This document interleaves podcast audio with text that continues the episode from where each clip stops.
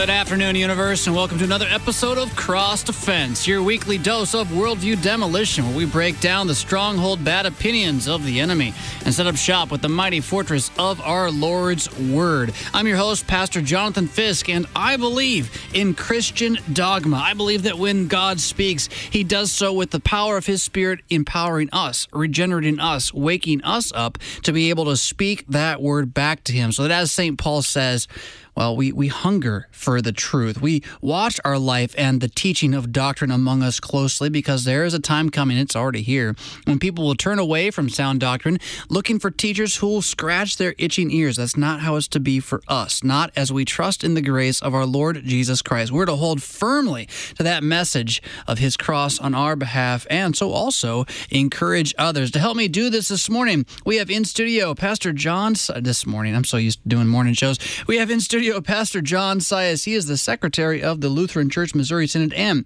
via phone, we have Pastor Adam Philippek from up there in North Dakota. And my notes here have failed me as to the names of his two congregations. We'll get that fixed by the end of the show. In either case, we're going to be looking at Dr. Francis Pieper's Christian Dogmatics, Volume 1, picking up at page 48 and point 2 of the section on the theology as aptitude. You might remember this is about the habit of understanding, which initially does apply to all Christians, but then there's this kind of like this little wiggle whereas no, no, no. If you're going to be a pastor, this has to be even more truly said of you. We'll try to dig into that again. But before we do, let's say hello to our two guests, Pastor John Sias and Pastor Adam Philippek. Good afternoon. Good afternoon. Great to be here. Good afternoon. And Adam, I apologize because I don't have it on my sheet of notes here, but I should have it on my on air names list that Pastor Adam Philippek, oh, where is it? There we go. Is pastor of Holy Cross Lutheran Church and Emmanuel Lutheran Church in Lidgerwood, North Dakota, uh, up there in the Great North. How are you doing this this fall? Is, is the weather turned for you yet? It's 80 degrees here, and the leaves are just starting to show some signs of yellow. It's a beautiful day. Oh, good. I, I man, late summer is just so beautiful up there. So, and and uh, Pastor Sias, any any great fall news for you here in the IC? What does that mean for you? Um, more meetings, always the same. more meetings. That's why you went to seminary, right? Exa- to go to meetings. I, they didn't tell me that part. so, what do you guys think about this? I mean, I just kind of want to jump into it. What do you think about this section? We really were wrestling last time uh, over try what is it what does this idea of aptitude mean? I mean, it's it's not a a chrism that falls from heaven in ordination, right? It's not some sort of special spiritual gift, and yet there is the. It's only something the Spirit can give. Uh, what are your initial thoughts, just even looking at the context of, of the first points he was making in the, the pages leading up to today? Pieper has kind of a habit of talking about theology as a, a habitus, uh, as a, a habit, a, a, skill that's honed like a practice of medicine or uh, law. And uh, we get right into the core of that here in number two, where he says, you know, what, what does this consist of? Well, it's, it's, the ability to confine oneself to God's word, to, to be the theologos, the one who speaks of God, for God, and, and nothing but God. Um, Adam? This is very interesting because point one is focused specifically on the faith in Christ that was given supernaturally via the Holy Spirit through the means of grace by which a person is brought in and sustained in that same living active faith. So it does mean more than simply an ability to simply comprehend theological concepts uh, about who God is, what he has done, and what he has revealed to us in Christ. This goes first to the relationship that God has given us as his own child in the waters of baptism. And then from there, as was just stated, it is very much narrowed in definition too, to include and almost sort of like with a, a laser, Pieper focuses on the inclusion to stick to God's word specifically as his called and ordained servant. Now, what I'm still trying to, and again, I'm, I'm, wrestling with this, not that I don't believe it's true. I'm trying to find the language to put it in, uh, in on two levels. One, habitus and habit are not the way that we normally talk as Americans these days.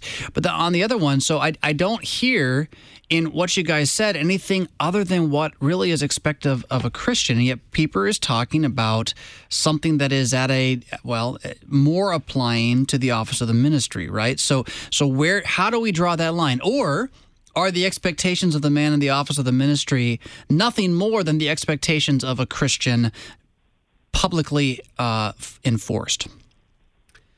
I think each particular office or vocation has its own uh, way in which this is apprehended. Uh, you know, certainly for the one who speaks publicly on behalf of the church, there's a special obligation uh, to speak nothing but the truth of God's word. Uh, one speaks from an office with an authority uh, that people uh, understand. you know, when you're when your uh, oncologist tells you, you know, you've got cancer, that naturally has more weight than when some guy on the street looks at you and says, "Well, I think there's something off here." Um, and uh, same with a, a professional theologian. Um, so that uh, uh, you know, th- there is an office of the ministry that's conferred, a responsibility, a duty to particular people in a particular place to speak prophetically and from God's word to them. So is Pieper talking about something that the man should have before he enters the office, or is he talking about what the man who has been put into the office ought to pursue, or, or both? I think it's both and. Yeah.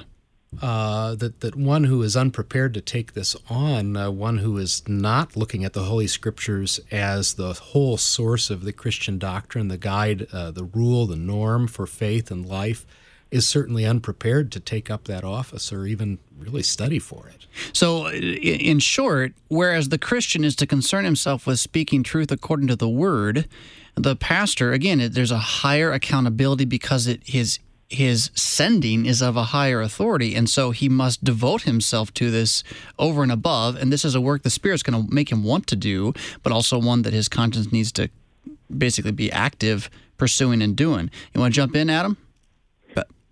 Spirit, well, Pieper makes this point very specifically in the first part of his um, excursus on this on pages 46 and 47. Right. When he's speaking specifically of First Timothy chapter 3, he's talking about a public office that even if a person has an aptitude, they can't place themselves into that office with an, some sort of aptitude that is faith in Christ, but rather the Spirit of God has placed them in that office sharing the same faith, if you will, of, of one of the, the laity or uh, part of the priesthood of all believers here on this one. But he is taking for granted, in some respects, very cursory, glossing over with only one sentence there, that we're specifically talking about First Timothy chapter 3. Hmm. Someone desiring to be an episcopus, an overseer, a bishop, a pastor, if you will. And so this is the turn of the discussion into that. And he set that up very nicely by, by talking about the Spirit of God who has placed you into that office. And so everything ends up being divine monergism. What? What kind of word is that? well, it's just simply a great expression of saying God alone does the work. What, He's what I, responsible for it all what I don't want to let us what I don't want to let us do, my my fear, if, if, if you haven't picked up on this yet, is that the layperson listening to this, well, there's two ways they can go. They can get offended. Well, are you saying only pastors can do theology, and, or they go the other way? Well, pastors do theology, so I don't have to, right? And, and I don't think either of those things is what people really is wanting us to take away from this. Correct? Yeah, I was definitely. I, let him who speaks speak as the oracles of God. That uh, this speaks to everyone. Uh, I, I, think, and we'll see as we, we look at this, Pieper resists uh, drawing a line around certain articles of the faith as if they're the exclusive province of professional theologians. Hmm. Uh, we're all given to speak God's truth. The word is near you, in, in your ear and on your tongue, and so on. Uh, Romans 10, uh, you know, it, it's there for all of us, uh, but for those given the opportunity to study professionally uh, theology, given the office of teaching publicly on behalf of the church, as uh, ministers of Christ, uh, yeah, it's definitely a special obligation. And just a reminder to our listeners, though this does stretch back to a month ago when I was on your show, this point was specifically set up in pages 42 and 43 by the ending conclusion of point number four, which basically stated that anytime you're receiving Christ in his word and in his sacraments, you're doing theology you're a theologian. It's the reception of Christ. And so it categorizes everyone who receives that as a Christian under the blanket realm of theology. Every Christian is a theologian, but not every Christian has the same distinctive vocation or calling by God. Right, right. That your job is not to be the knower of the truth. And, and again, it, it, that brings with it. uh, I mean, for some, it might bring with it a, a, strong dose of pride, and that's that shows how little they know the truth. For others, it should bring with it a, a strong dose of fear, and that I better be taking this thing as seriously as I can. And this is kind of where then I think point two, and I'm going to read a little bit of the text here for us, is is really uh, pressing the conscience a little bit. Like if you're going to go out and and speak publicly the oracles of God, you better go out and speak publicly the oracles of God, right? Otherwise, you put yourself in some pretty ugly company. He says the theological aptitude includes the ability of the theologian to confine himself in his teaching entirely to God's word. He must be able to suppress his own thoughts about God and divine matters. This isn't like the ones he gets from the Word of God. It's his own speculations and ideas, right. and and put aside the thoughts of other men, deriving the doctrine exclusively from the Word of God, from the Holy Scripture. The theologian who refuses to do this, in the words of Saint Paul, I'm going to read the Greek first before his translation. Tetu Tetuphotai meden epistamenos, a bloated ignoramus. I mean, talk about some fighting words there, uh, but now, this isn't to say that the pastor can't cheer for the Cardinals or the Cubs and, and do so in a way in which his people kind of hear him and either rejoice or mourn his decision making, right? But as he, he is when he is officially in the teaching position to limit himself, or at the very least to caveat, look, now what I'm saying here, that was my opinion, but the Word of God says this. Yeah, his his presentation is to be untempered by the you know what we so often hear. Well, this is what this means to me. Right. Uh, he is to preach, you know, what it means. And uh, if I can back up a little yeah, bit, please. you know, talking about vocations, one of the the, the interesting things, uh, key features of our uh, church body, Lutheran Church Missouri Synod, and the Reformation in general, is that the sheep judge the shepherds. You know, our conventions have equal lay and pastoral representation. Uh, when there are, you know, church courts, so to say, lay people sit on those uh, the, our position is that the scriptures are clear and the confessions are clear so that the hearers can judge when the truth of God's word is being taught. I got to jump on that though, because I've served in a couple parishes now. And while I certainly have been and felt judged by my sheep, it's almost never been over the word of God and almost always been over these other things that I'm, I'm not supposed to, or that I'm supposed to not put uh, not be confined to. No, I, am saying that backwards, but you get the point, right? So isn't it interesting? What a, what a time we live in where, where, the things that we're to confine ourselves to as theologians and the things that we fight over as church are rarely the yeah. things people are pointing us to. Yeah, and and there, you know, uh, uh, uh, Paul's admonition against the uh, the wars of words and the silly battles about genealogies and so on yeah, and so forth. Yeah. I mean, these things are immediate to us. We we, understand, we get that uh, when we're distracted from the chief thing, which is God's word and the teaching of the pure gospel uh, by all this other stuff. So, Pastor Philippek? This is First Corinthians. You know, the heart of man is black. Paul comes along and says, I desire to know nothing among you yeah. except Jesus Christ and Him crucified. But only after he's basically said, I'm appalled by what you're doing. Some of you are saying, I follow Crispus, I follow Gaius, I follow Apollos. I follow Paul. Were you baptized into Paul? And he goes through this whole thing saying, you are setting over the little the little petty things like which pastor is over you and who taught you. But don't you understand that we're all under one authority, which is Christ? And to go to John's point, this is exactly why the laity and the pastor speak to each other and why the laity has, in accordance with something that's false doctrine, the authority to say to the pastor, no, that's wrong. Because the pastor is the called and ordained servant of Christ who is placed in that office, the very mouthpiece to speak the excellencies of Christ who has called us out of darkness into the marvelous light of salvation. He, though, is in subjugation. He's a servant to Christ. And when that servant is going awry from Christ and his word, then those sheep say to the pastor, wait a minute, that's not the voice of Jesus, my good shepherd. But both of them are under the same subjugation the authority of Christ and his word. So the the, the fightingness of these words though, you know, we, we've gone in the direction of the the sheep having the duty of hearing the shepherd's voice, right? And, and then when they when they hear a hireling rising up and saying, you know, uh, this shouldn't be so. But I think Pieper has in mind here some very specific things that he's actually throwing throwing a stone at, actually, in terms of what's being taught in his day and age. And uh, I don't know if this is really worth worth going into too much, but you know, he's hitting at sort of an official position within uh, scholastic American Christianity that the pastor's job is not to confine himself to the scriptures. The pastor's job is to do whatever the people kind of want him to do. Are we still living in that though? I mean, this was hundreds of years ago. Is it is it still out there? It's the perpetual battle of the church. It, you know, in Luther's day, sola scriptura, I mean, becomes a chief principle for a reason, which mm-hmm. is that the the Pope, uh, you know, the in the shrine of his heart. Uh, uh, you know, decided things apart from the Word of God, above the Word of God. Uh, in uh, Pieper's days, reacting to oh this this laundry list of, of, of bad sources of theology, Christian consciousness, faith consciousness, mm-hmm. the regenerate ego. Um, you know, the idea that uh, somehow in the shrines of the theologian's heart, uh, pure scientific theology can be devised and then maybe or maybe not later reconciled with scripture. Today, don't we hear this more like, well, I think God is like this. Yeah. Or, or the God I believe in would never say that. Right. All the academic trappings have been lost. Right. But it's the same thing. We, we begin uh, our theology with how we feel in our hearts about what kind of God we want, and then we project that onto what the true God has actually said which doesn't make a whole lot of sense.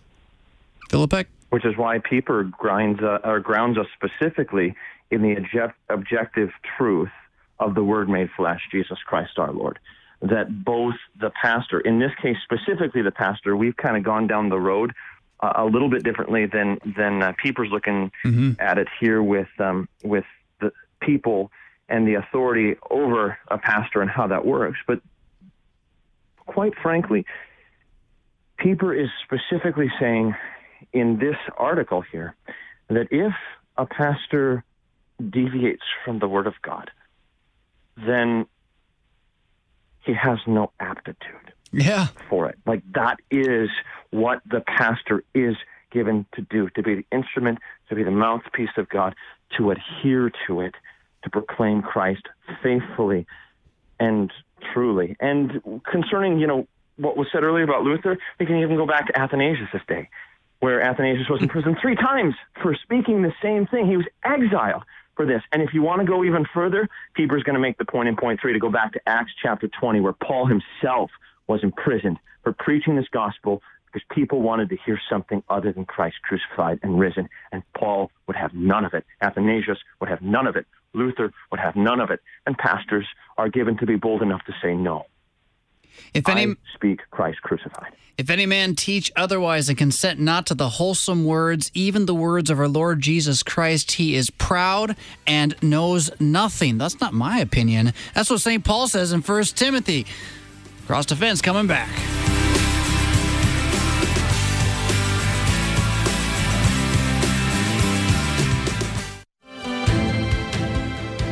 This week on Issues Etc., we'll have Pastor Paul Schluter answer the question Was Hurricane Irma a sign of God's judgment? We'll talk with Pastor Bryan Wolfmueller about the will of God.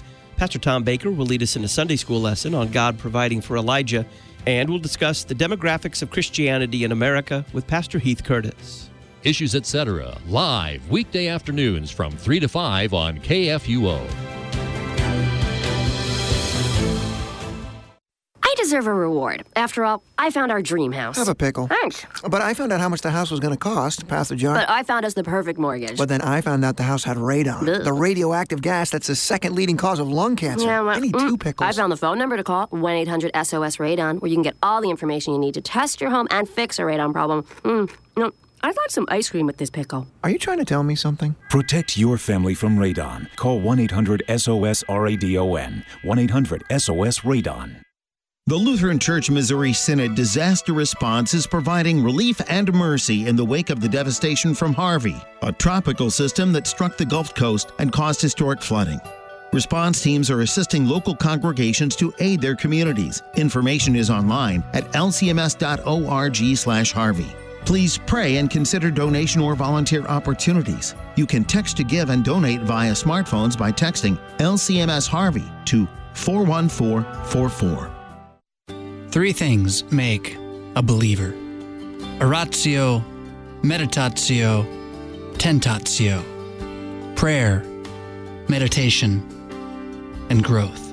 Which is why every weekday morning from 7 to 8 a.m., we bring you Oratio, an hour of solace, contemplation, scripture, sacred music, and faith. Oratio. The dawn breaks with prayer every morning on Worldwide KFUO.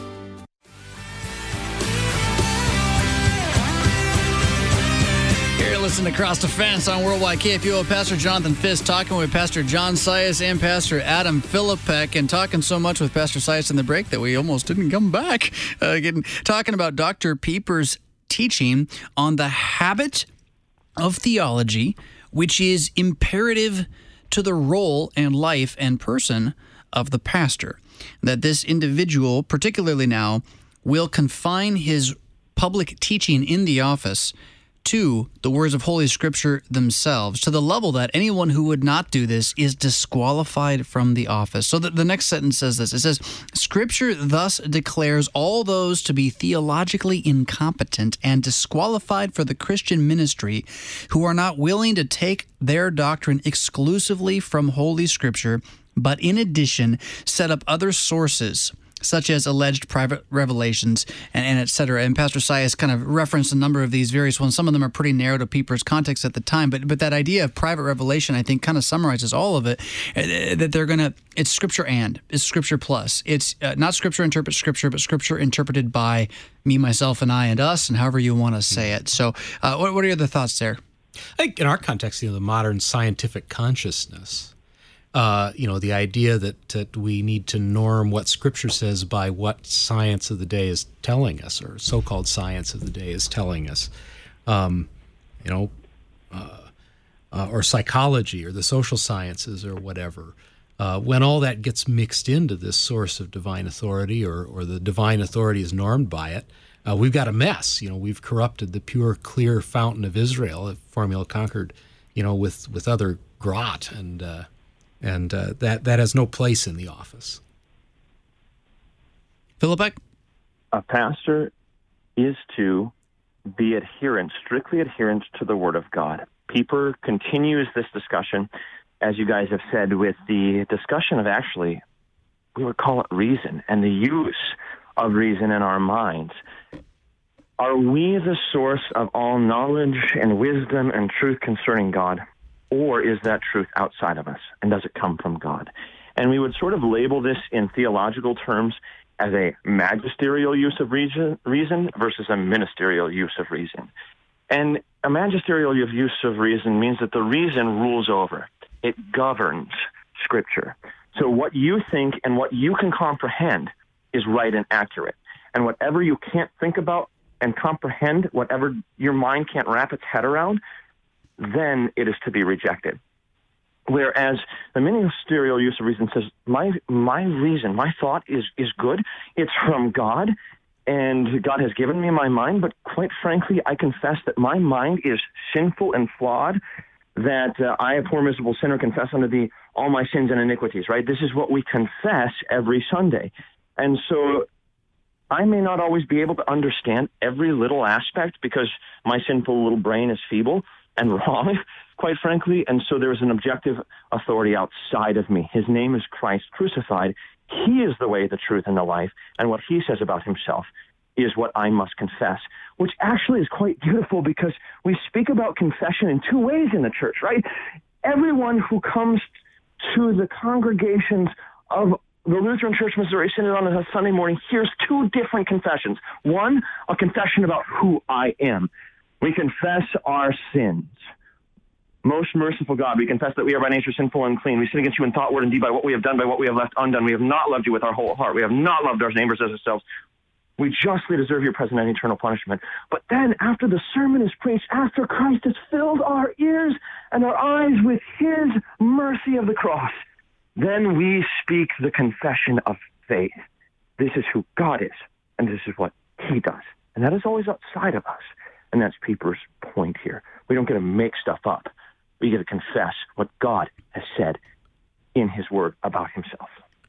And I love how we've we've just again though this is this is kind of my little my own little gray area here. We've just moved our way back into Christian confession, right? Although Pieper's trying, and, and this is really if if we take everything that we just said, this is what he this is what he was saying universally to start the book, and now he is trying in this segment to like narrow this down and hit the pastor in the face with it particularly right? Absolutely. You know, it's uh, this reminds me of a couple things that my mom, uh, the elementary teacher, said. It's not complicated, really, to think about the ministerial use of reason here. Uh, one thing she said was, uh, if you can't spell it, you can't be it. Uh, trying to hmm. get the kids to learn their spelling, but everybody resists learning facts. We'd rather just spout stuff. And she said, well, uh, you know, before you're gonna going to think about anything, you've got to know something. Mm-hmm. you know, information has to be put into your head before you can roll it around and come up with some cogent diagnosis of what's going on. And uh, theology is the same way. Why should we assume that that in our heads uh, that apart from learning don't know anything about anything else? Uh, that in our heads is some spark of spiritual knowledge that we can just let run wild without a word from outside. Um, you know, it, it, it one wonders at that. Hmm. You know, we think spiritual stuff is just kind of, do we think spiritual stuff is just kind of nebulous and we can define it as we will? And if that's how we feel about it, what does it say about our belief about God uh, or the possibility that there is an objective God? Uh, who's not just open to our own definition. Follow, follow that question further, though, because I think your question is implying that if if if knowledge of God is just whatever I think, then that almost means there is no God. Yeah, I, that, I think that's an you know if if God is just your invisible friend, uh, you know that's a pretty sad God to have. Right, because a real God would have his own definition of himself, regardless of what you thought about the matter. You know, a, a real God, by any reasonable definition, is not subject to our imagination, but but the one who makes things what they are. Let us hear Luther on this point. And no, yeah, that's a direct quote. We're still on page 48, about the middle of point two. Let us hear Luther on this he says quote jeremiah has an entire chapter on the false prophets. Among other things he says this now quoting jeremiah thus saith the lord of hosts hearken not unto the words of the prophets that prophesy unto you. They make you vain that is they teach you vanity. They speak a vision of their own heart and not of the mouth of the lord. Behold all the prophets who do not preach out of the mouth of the lord are deceivers and God forbids us to hear them. This is Luther again. Uh, does not the text state clearly that where God's word is not preached, no one dare, under pain of God's wrath, listen to it, for it is pure deception? And then he gets a little name cally here. Oh, Pope, oh, bishops, oh, priests, oh, monks, oh, theologians, how are you going to escape here? Do you consider it a trifling matter when the Supreme Majesty forbids whatever does not proceed out of the mouth of the Lord and is something else than God's word? It is not a thresher or herdsman who is saying this. That is, God saying this, not just anybody. When the servant hears the master say, Who told you to do that? It is not what I have commanded. He will certainly realize that he should not have done it as being contrary to the master's orders. And Luther's picking on a, at a very particular set of issues there as well. That at least in his battle, as he was fighting it with the Word of God in that day, the these the false or the, the twisted version of God's word really had one face. Uh, well, two if you count the radical reformation. But but he had one large face. For us today, I mean, we, we can get distracted on the Pope, the bishops, the priests, and whether it's polite to call names and all this kind of stuff. But I think his real point again is that if someone's going to stand up and say God says, but God didn't say, first off, we have a duty to not listen to it, right? Yeah, to not spend our time on late night cable Christian channels just because we think it's interesting, right? Uh, or or going to a, a Bible study at a local church because we got our friends there and we want to be nice. So that's the first thing, and, and then uh, the second thing, if I didn't lose, oh yeah, uh, that that the one who is doing this uh, is in great jeopardy, basically. Uh, Philip, got any thoughts? You just took this um, back into the realm of the Christian and the life in Christ. we keep you, doing really it. Did. And so I, I, I, mean, I can see that back and forth, and that's not a problem. I think that really the distinction on one and two is not that this is, and this is the cool part of it, that this is not some super um, heightened ability, but that comes about by men. Points one and two. This is a gift from the Lord, and this gift from the Lord of number one, being able to have that God given faith and make that confession. And number two, being adherent to the Word of God is in fact the responsibility of, as we're kind of talking about, every Christian. But that there is a special responsibility, and I think Pieper's actually moving. The center of his argument is, is in points three and four. That he's moving, if that's required of every Christian, how much more for the instrument and the mouthpiece that I am setting, my called and ordained servant, because he's going to be responsible for preaching this word that they hear. And more than that, point three and four, he needs to be able to guard against and defend against ravenous wolves, false prophets, all of these different things.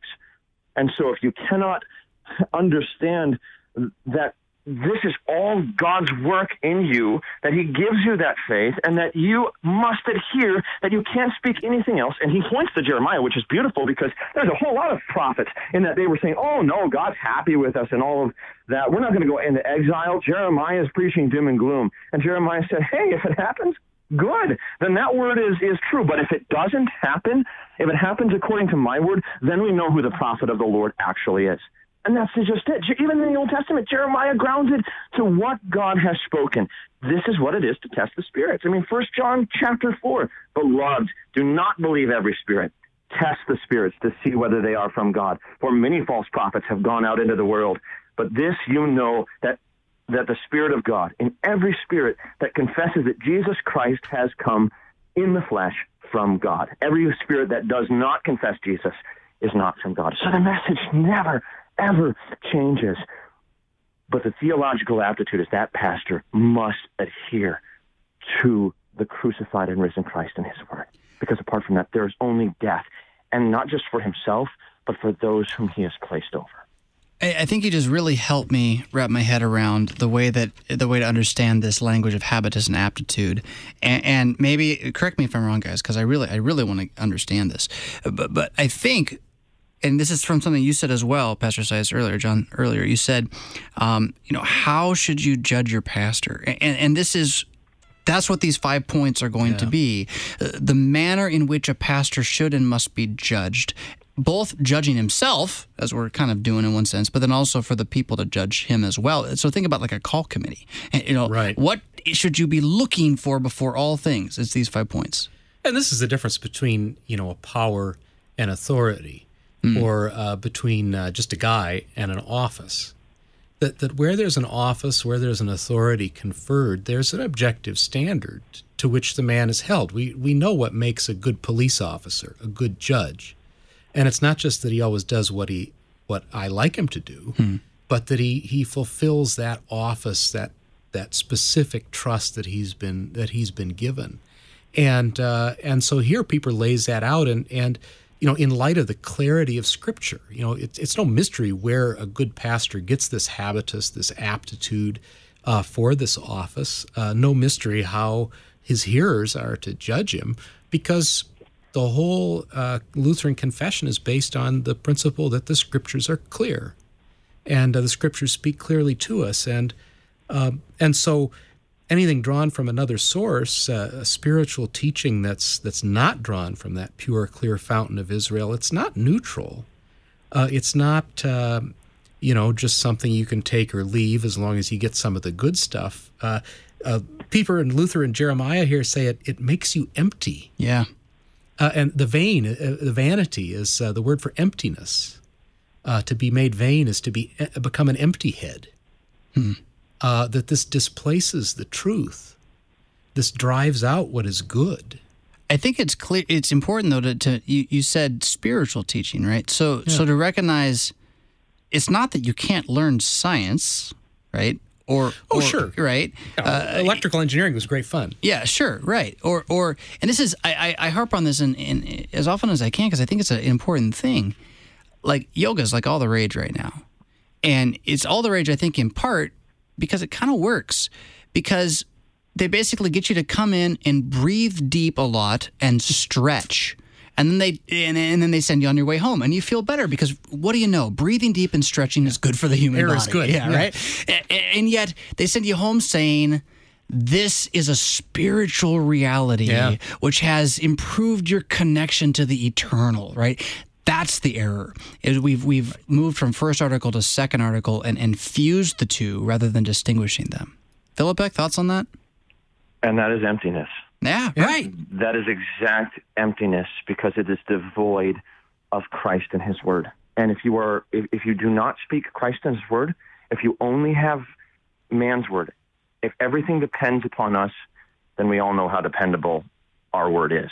How many times have we said something, we're going to do something, we're going to get it right, and we have failed miserably? But when God's called and ordained servant speaks Christ's word adherently to the word of God, then the sinner's conscience, and that's really what we're talking about certainty, righteousness, salvation, confidence, this is reformation for the 21st century, baby. It's still it's still among us, right? Where the still questions that Athanasius and Paul and Luther wrestled with are still in our day. Then your conscience can be certain, for Christ has absolved you. Christ has baptized you. Christ has given his body and blood to you. You can depart in peace, knowing your sins are forgiven. Jesus is with you, and you have life in his name because that is what he has spoken. Pretty awesome. The aptitude of the office of the ministry is the aptitude of Jesus to save you from your sins. Cross defense coming back.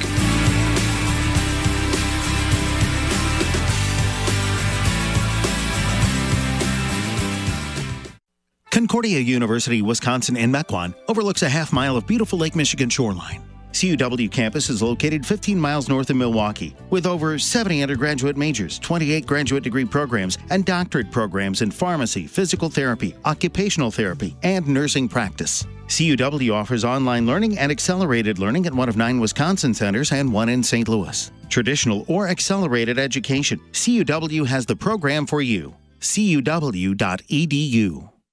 I'm World Lutheran News Digest host Kip Allen. Every day, things happen that affect the lives of Lutherans worldwide. Whether it's mercy efforts to a disaster stricken community, threats to religious liberty, or cultural trends, World Lutheran News Digest takes an in depth look at one issue each week as I interview newsmakers and experts, while Sarah Gulseth presents a quick look at the week's news. World Lutheran News Digest may be heard every Wednesday at 2.30 and Saturday at 9.30 on Worldwide KFUO. One of the most important archaeological discoveries of the 20th century occurred by the Dead Sea in 1947.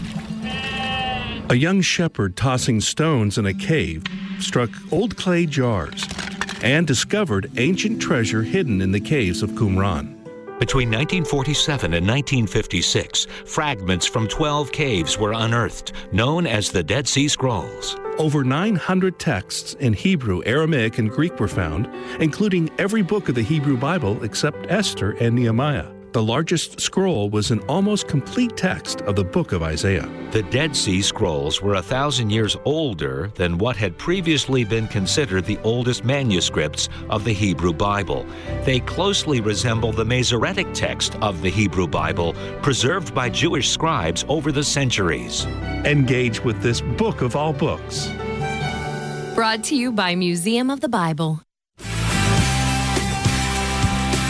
Listen to Cross Defense on Worldwide KFUO. Pastor Jonathan Fisk talking with Pastor John Sias and Pastor Adam Philippek about dog, d- dogmatic Pieper's. Fran- Dr. Francis Pieper's, Christian Dogmatics, Volume 1, The Theological Aptitude of the Pastor, with these two gentlemen have helped me to finally wrap my mind around these are the, the, the means by which you ought to judge your pastor, and a pastor ought to judge himself, and an individual ought to decide whether or not I have the gumption and, and the wherewithal to strive to be a pastor given Luther's particular warnings of a holy fear that if, if, if, these things are things you reject, you're putting yourself not just outside of the ministry, but you're really putting yourself outside of the Christian faith. And I'm gonna I'm gonna kind of summarize these five different points, and we're gonna look at the uh, two of them next time as well.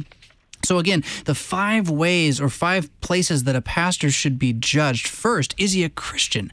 Does he have personal faith in Christ?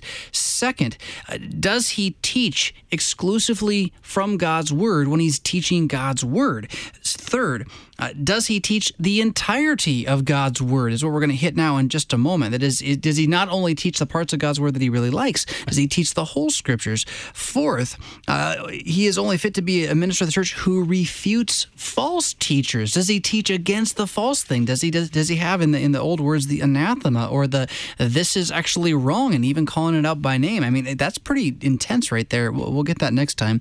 And then fifth, uh, does he have a willingness to suffer for this teaching? Right, to suffer mm. for the doctrine. Oh my goodness! And then John, you were you were saying before eh, during that break there again, you know, or maybe in need of a reminder of this holy fear a little bit. And you also mentioned you had a letter to uh, yeah to this, this uh, Luther that uh, Pieper cites, unfortunately, is not done into English in, as a whole. But uh, yeah, Luther writes this against Hanswurst. It's in uh, volume forty-one of the American edition, uh, page two sixteen. There's this great quote. Um, the preacher should neither pray the Lord's Prayer nor ask for forgiveness of sins when he has preached, that is, after he's preached, but should say and boast with Jeremiah, uh, Lord, you know that what came out of my lips is true and pleasing to you, and thus saith the Lord. Uh, and uh, this sounds so, you know, if I can use a word, arrogant, right? Hmm. Uh, the, that kind of confidence that what I have said is the word of the Lord that this is what Christ would have spoken to these people. Um, we say, well, how can you know how can a man say that? And we kind of take offense at these words. But this, Luther says, and and the scriptures would say, uh, as Pieper cited for us, this is the job of a pastor, uh, to speak only what God has said, and and to speak literally uh, for God in that time and place. And if he can't do that, to hold his mouth. And this is the role of the preacher. This is the reason for the pulpit. This is what the what the sermon is to be, right? And, right. and I, I can't help but wonder I don't want to. I don't want to call out names, but I got the impression, at least at some point in, in my my pastor career, that my job as a preacher was to go find the Word of God and then find the real things inside of it and bring those things out and restate them in, in new ways for the for the people in the pew to understand. And so most of my sermon prep was more about figuring out how to how to find some other thing to say uh that would hold a similar truth to what scriptures says. And at, at some point, uh, one of my buddies hit me upside the head and, and, talked me into just being more concerned about what it actually says and, and giving that the the emphasis. Yeah, I you know I think there is uh, uh, you know again uh, the, the word of God is clear. Mm. And uh, and the more we deal with the actual words of God mm. in the Holy Scriptures, the more we find that the people it's talking to and about are, are, are us. I want to go back to Philippek again, but I'm going to go ahead and read this next third point here and then give you the first shot at it, Pastor Philippek. So, thirdly, this is the third way that a pastor should be filled with the aptitude given to him by God to be a pastor. Another theological skill is the ability to teach the whole Word of God, the entire truth of Scripture.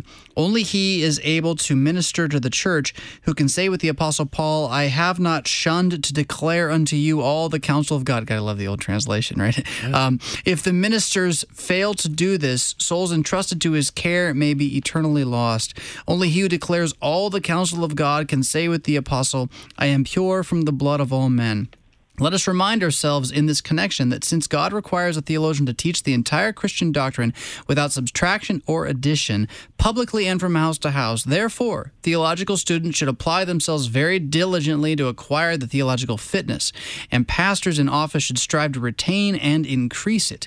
The apostle admonishes Timothy and all theologians take heed unto thyself and unto thy doctrine. Hey, this is a cross defense verse. Continue in them, for in doing this thou shalt both save thyself and them that hear thee.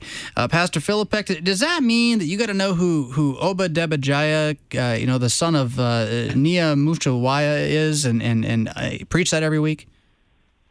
Does that mean I need to know that? Yes, I need to know all the different heresies and different things that has happened and Scripture inside and out. That the living Word of God. It's it's all there for me. God breathed, but all of it, Jonathan, points to one thing. Hmm. And if I can sort of, if we have a, a, sweet gospel in a nutshell verse of what is Christianity, for God so loved the world that He gave His one and only Son, that whoever believes in Him shall not perish but have eternal life. That John three sixteen. If I can narrow it down, if I could put like a verse on Scripture and what all of those son of Jehoiachim, son of you know all of those different mm-hmm. things are, it would be John chapter 20, verse 31. These things are written that you may believe that Jesus is the Christ, the Son of God, and that by believing in him, you may have life in his name. Even the very genealogies of Genesis chapter 5 that we find so boring reappear in gene- Jesus' geneal- genealogical lineage in Luke chapter 3, revealing to us that this one who was promised long ago in Genesis 3:15 to crush the head of the serpent finally he is here in the flesh for you his name is Jesus Christ so all of it the golden thread through all of it all of scripture testifies to Christ crucified and risen for the forgiveness of sins that you may have life in his name I think that's really key, and and I think being able as a pastor to to go and if you don't know it, research those things and make those those connections, show where that golden thread is, is also kind of what Pieper's really getting at. My, my fear is that his language itself would make it sound as like if you don't know off the top of your head, you, you have no business being a pastor. And what reason I'm thinking about this is because I was doing the readings for tomorrow morning's uh, oratio at, at, the seven o'clock hour, and here let me just give you verse uh, 13 of Second Chronicles chapter 31, where it says, "While Jehovah Hel, Ezahiah, Nahath, Asahel, Jerimoth, Jozabad, Eliel, Amasakiah, Mahath, and Benaniah were overseers, assisting Conaniah and Shimei his brother by the appointment of Hezekiah the king and Azariah the chief officer of the house of God. I got no clue. I, I mean, I know who Hezekiah is, right? I kind of know the context of what's going on, but am I unfit for the office of the ministry just because I can't pull that off the top of my head? Or is what he's really getting at here that eh, I would strive to know these things when I find them, to, to never give up on trying to learn them and connect them to that golden thread you were mentioning, Pastor Philippek? And I think that he answers that very pointedly after that quotation publicly from the house to house. Therefore, theological students should mm apply themselves. It's not that they always have the knowledge in and of themselves, but that they they always have the desire by the Spirit of God to search the Scriptures, to give the answers.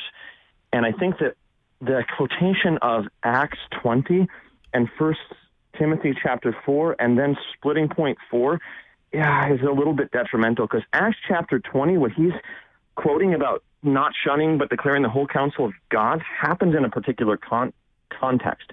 I mean, Paul in Acts chapter 20, knowing that he's going to Jerusalem, that he will not see these pastors again, as the Holy Spirit has revealed to him, he's going to go through more imprisonment. He exhorts these pastors to guard themselves and the flock. The Holy Spirit has made these men overseers of the church of God, whom Christ himself has attained by his blood. And so this exhortation is not just a, a general appeal to be a faithful servant, but rather to an appeal to be faithful in the face of persecution. Because Paul knows that when he departs, well, he'll be in prison. These pastors hmm. in Acts chapter 20 are going to face ravenous wolves. They are going to rise up and they're going to pervert that apostolic message. And Paul exhorts them as I have not shrunk back one little bit in the face of my persecution, even facing death, but have proclaimed the excellencies of Christ who has called me out of darkness to the marvelous light. Guard your teaching, guard your flock, because by that proclamation, they will have life. And apart from that proclamation, there is no life. So this is not just eh, proclaim the whole counsel of God, but this is Acts 20 is proclaim the whole counsel of God, even in the face of persecution. Right, and you're jumping you're jumping toward point five, but you're right, absolutely that that, that definitely applies to it, Pastor Sias. Yeah, uh, preaching certainly you know is application, uh, and it's and it's application of the the uh, you know the material principle, what is confessed in the scriptures, mm-hmm. and I think you know with regard to to all the the the folks you named from Second Chronicles mm-hmm. there uh, you know, there's a reason the Holy Spirit gave those those names to be recorded for all time, and uh, and and what a thing! And maybe we don't quite understand what that is, uh, or, you know, why these particular names we never hear of again. Um, now, I think, you know, what what Paul's talking about here is not the quote unquote Bible trivia, uh, although I would say and I'm not a sports guy, but if we can master, oh sure, you know, uh, all the stats, and I'm not a pop music guy, but if we can know all the lyrics, then then why don't we know all these people? Uh, in in the word that we know is unlike all other words and stats and every other thing, the word of God, right? The very words. So I think there's a challenge to us in that, but but for what I think Paul is getting at here as Pastor Philippek said, you know, this is is being able to teach the whole faith, mm. to put all the pieces together, just to bring out of the storehouse, you know, the right word at the proper time, mm. uh, to teach the, the, the rule of faith faithfully and fully. Uh, like Jesus says, teach them all such things whatsoever as I have commanded you. Not bits and pieces of the faith, uh, not uh, just you know the gospel in a nutshell, and I don't know how to to apply the sacraments or talk about uh, you know particular sins or cultural problems that we have or whatever, but the ability to apply the fullness of God's counsel, His will, His word uh, to the situations that Christians face. Yeah, I couldn't agree more with both of you guys. I, am very much I'm I'm attempting to to make the absurd argument a little bit for the sake of pulling that out, and I think it's there. I mean, you both pointed this out a little bit in the text too, right? So he he doesn't say to be able to teach every syllable of the Bible as if he knows what it means, because frankly, some of these names, while we might know that they're there, we don't have Scripture to tell us who they were right. or what they did, right? So we do have some limitations in this from Scripture itself, but he does say the entire Christian doctrine right? That, that, this is the bigger point that, that from Scripture you do have a body of knowledge that we can know that is is uh, irreplaceable, that cannot be denied in any way, and is in fact the source of life. And then also, uh, Philip, you pointed out, you know,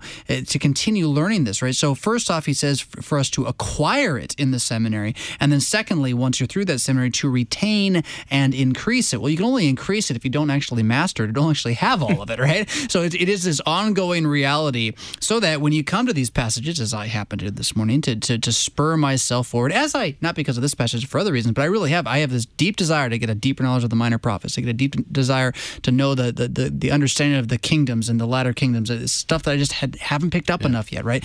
And, and I think that is the aptitude, uh, which is hungering to know this for the sake of being able to teach it and draw that line from it to Christ, whether that be just strictly via the gene- genealogy or typology or, or, any of these other things uh, for looking at it. So, with a few minutes left here, you both uh, got got a chance to have some some closing thoughts on this, uh, and plenty of time. So take your time. But closing thoughts on on this whole section, Pastor Philippek. He points out something that we confess in our ordination vows as pastors that we will diligently study the scriptures and the confessions so that we may conduct the ministry in accordance with that word of Christ. So that by that word of Christ proclaimed by a sinful man such as Adam Philippek, who doesn't even deserve to be up there. Hmm. Yet this is Christ who has called me into that office to administer his word and his sacraments, that upon the hearing, I forgive you all your sins, even, even the confession, even in the absolution, in the stead by the command of my Lord Jesus Christ. This isn't me. These aren't my words. This isn't Adam Philippek. This is Christ saying to you, I forgive you. That upon that proclamation, the saints of Holy Cross and Emmanuel may receive Christ. They might receive his absolution. They might receive his body and blood. They might receive his baptism. They may be strengthened in the faith, kept until that great and glorious day when by the sound of the trumpet he calls us forth to life everlasting. And Pieper is getting at this last part, sort of woe to the pastor. And I'll put this first in the realm of the Christian, Jonathan, because it's kind of what we're accustomed to doing, and then how much more for the pastor. Woe to the woe to the pastor, but let's go back to the Christian. Woe to the Christian who completes confirmation instruction and says, "Okay, I'm done. I got everything I've ever needed to know, and I don't need to go to uh, really to, to church anymore, and I don't really need to study the Word of God and Bible study. I don't need to do any of that stuff." Really? Because don't you know that apart from Christ, you have no life. He is the vine. You are the branches, and if you sever yourself from His word and His sacrament, then that only leads to death. That only leads to the emptiness of hell, the grave, Sheol. But to have Christ, to be a part, to be a part of Christ, not apart from Christ, to be a part of Christ, is to be connected to that vine, to have life, to have forgiveness. And a pastor, a pastor should not just have books on his bookshelf and delight having books on his bookshelves, but read and study for the purpose of proclaiming Christ into the lives of the people, into the language that they are accustomed to hearing, so that they may have life in his name. And so this is also a warning to yes, first you, know, you want to put Christians, but also pastors. If that's if that's the confirmation aspect, how much more the ordination aspect when you are the one who proclaims and keeps watch over and guards, but you only do it by Christ's word. Well, if you don't know the word, how can you speak it? Yeah, uh, uh, here is, is being great pastor obvious for us. And, I, you know, sometimes we need a pastor obvious to just come and say, you know, this is what it is. But, I mean, we have the, the clear word of God, the, the pure, clear fountain of Israel, as the Formula of Concord calls it. Um, you know, why are we not satisfied to study and use and apply it? Uh, uh why does this not consume a much greater proportion of our lives as uh, professional theologians and as as God's people who are called to discern the voices of the true from the false shepherds and to hear and know the voice of their master, our Lord Jesus Christ. Uh, it's a very profound and practical call to, to real repentance, a change, a turning, a doing things differently, uh, to, to receiving what God has put here for us in the office and in His Word. And, uh, and, and what a great call to justification by faith to the forgiveness that's ours in Christ to see. God has given us this great treasure which has the secrets of life now and forever. And what if you know, we've let it lay? Uh, God help us, and, and and He does. Well, that's oh, I mean, just you just hit it though. We've let it lay, and yet it is the promise that He's going to help yeah. us. So the moment, the moment I realize, oh my gosh, I've ignored this treasure, the treasure says, yes, but I have not ignored, not yeah. ignored you. Uh, you. You were just listening to Pastor John Sias. He is the secretary for the Lutheran Church Missouri Synod graciously donating some of his important time this afternoon to Cross Defense. Happy to do it. Yeah. And you also heard this hour, Pastor Adam Philippek, pastor at Holy Cross and Emmanuel Lutheran Churches, both up there in the wonderful Lidgerwood, North Dakota. Pastor Philippek, thank you for your time as well today. Thank you. Pleasure to be with you, Pastor Fisk and Pastor Sias. And I am Pastor Jonathan Fisk. This is Cross Defense, your weekly dose of worldview demolition, using Dr. Pieper's fine words, the shoulders of a giant, to break down the stronghold bad opinions of our modern and postmodern age and set up shop with the mighty fortress of our Lord's Word. I said this weekend at a conference that I was at, wouldn't it be stunning if between church and Bible study or church and lunch. You didn't talk about just what you're going to do next or just what you did this week, but you actually had what the pastor said come out of your mouth again to the person you're walking with. And then again, Pastor, maybe the reason they're not doing that is because he didn't study this week. Think twice about it. We'll catch you guys next time on Cross Defense.